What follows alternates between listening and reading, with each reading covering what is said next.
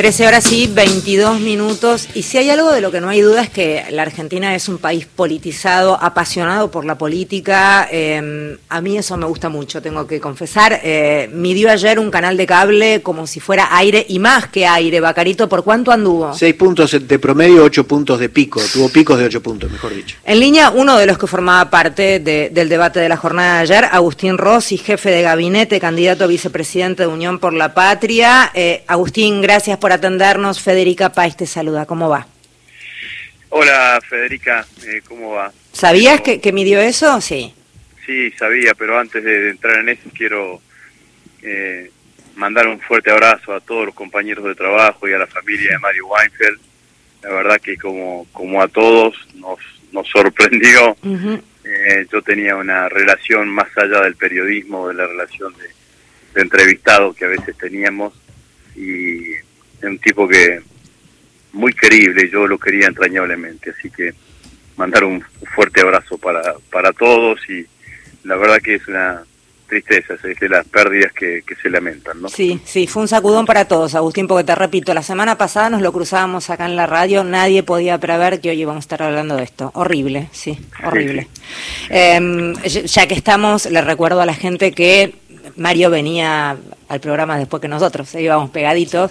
Eh, va, a haber un programa especial que están preparando todos sus compañeros con mucho, mucho amor y respeto. Eh, en fin, sí, feo.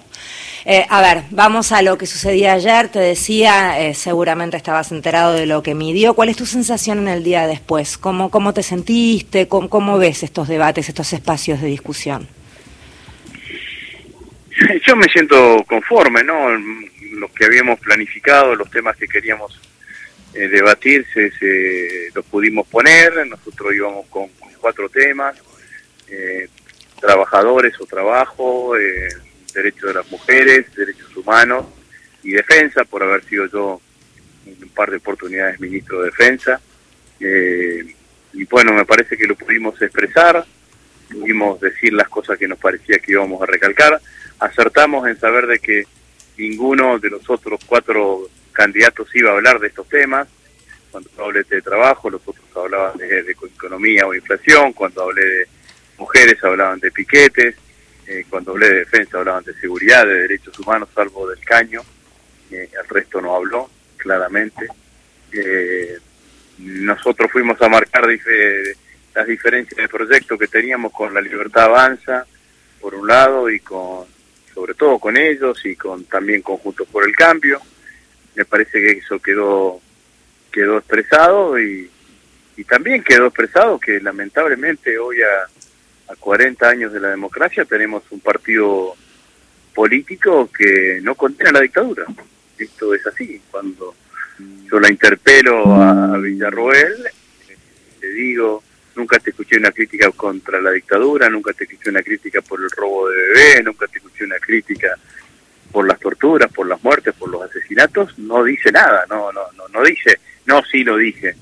La verdad es que, que es eso, lamentablemente es eso y me parecía que era casi mi, una obligación moral mía eh, eso dejarlo expuesto en el, en el debate. Agustín, ¿cómo va? Mario Giorgi, ¿cómo estás? Hola Mario. Bien, eh, no se puede hablar del futuro sin conocer estas, estas cosas, ¿no? No se puede apoyar en la nada el futuro de la Argentina. Bueno, sin duda que es así. Eh, yo sé que, que quizás escapa a las preocupaciones diarias y cotidianas de los argentinos, pero estamos frente a un espacio político que, que, que niega los valores colectivos de la sociedad argentina, además, ¿no? El negacionismo no es solamente la dictadura. Negacionismo es eh, que niega la salud pública, que niega la educación pública, que niega las universidades sin arancelamiento.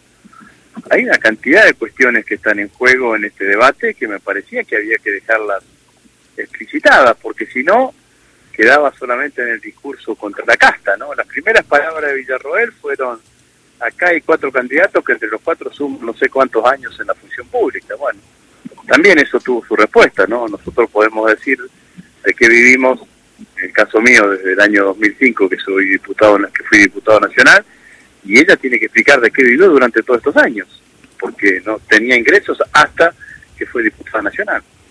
Pero independientemente de eso, la verdad que yo creo que son espacios que sirven, sobre todo por lo que decía Federica y vos, de, lo que de, lo que de lo que vivió, está claro que generó eh, un, algún atractivo en, en, un determinado sector de la sociedad, en los televidentes, eh, y mucha repercusión y mucha repercusión posterior. Tienen un grave inconveniente que, entiendo que es difícil de saltar, que es el tema de los tiempos. Eh, eh, te cuesta mucho, o al menos a mí me costó muchísimo eh, ordenar un concepto como trabajo en un minuto. Sí, es un lío, pero hay que entrenar, Agustín.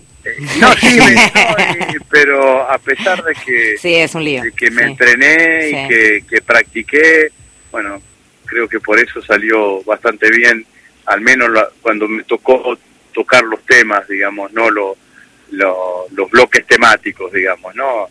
Eh, pero, pero igual, eh, para alguien como, como yo, que me he acostumbrado a argumentar cada cosa que digo, a veces es complejo. Sí, porque sí, vos escribís un tema, te da tres minutos, entonces lo probás, te da tres minutos, bueno, entonces le sacás cosas. Mm.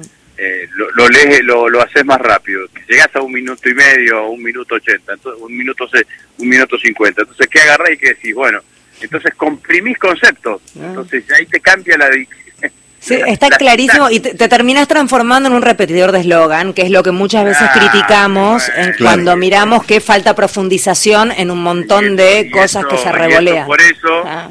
eh, muchos amigos me decían, bueno, fue un momento muy logrado el, la pregunta y respuesta, ya sé tanto con Petri como con con Villarroel, digamos, ¿no? Porque uno puede explicar, cómo puedes argumentar de qué estás hablando. Ahora, Agustín, eh, más allá del, debate que obviamente tiene esta limitante, estos condicionamientos, ¿qué pasa en la calle? ¿Cuál es el clima que se percibe en, eh, a partir justamente de las decisiones que ha tomado el ministro y candidato a presidente respecto de un, peronismo o el campo popular que hace cuatro meses atrás no tenía candidato y tenía todas las de perder. ¿Cuál es la historia hoy, después de esta devaluación y las medidas para sostener el bolsillo de los argentinos? A mí me parece que las medidas han sido muy bien recibidas, ¿no? Ya sea tanto como la, eliminación del impuesto a las ganancias, que tiene un aspecto de, cambio de paradigma, eh, como también la devolución del IVA, ¿no? Que me parece que impacta muchísima gente, ¿no? Puede alcanza cerca de 21 millones de personas. Yo creo que esas medidas eh, son muy bien recibidas por el conjunto de la sociedad. Me parece que ven, hacen ver a un gobierno y a un candidato como Sergio eh, preocupado fundamentalmente por, por recomponer eh, el salario, por recomponer los ingresos argentinos, por aumentar el poder adquisitivo de la sociedad. Y yo creo que esto está bueno y eso también genera mucho debate, ¿no? Porque yo creo que el, lo que sucedió con las pasos fueron que fueron unas elecciones con altos niveles de indiferencia, ¿no? De apatía. Sí, Y ahora me parece que el debate, no sé cómo lo perciben ustedes, es un debate que está más instalado en la sociedad. No, es solamente los candidatos a vicepresidente,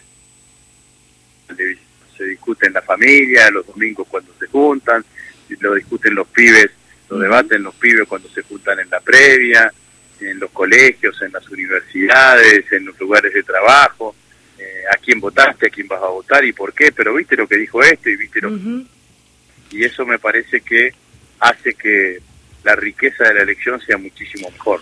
Claro, y aunque sea poco el tiempo, se puede fundamentar mejor. Una última pregunta sobre el comportamiento de la oposición, sobre todo con tu experiencia como diputado y como jefe del bloque. Eh, ¿Se rompe junto por el cambio o hay realmente conceptos en el radicalismo que no pueden dejar de ser acompañados cuando viene la propuesta como la que hizo eh, Sergio Massa?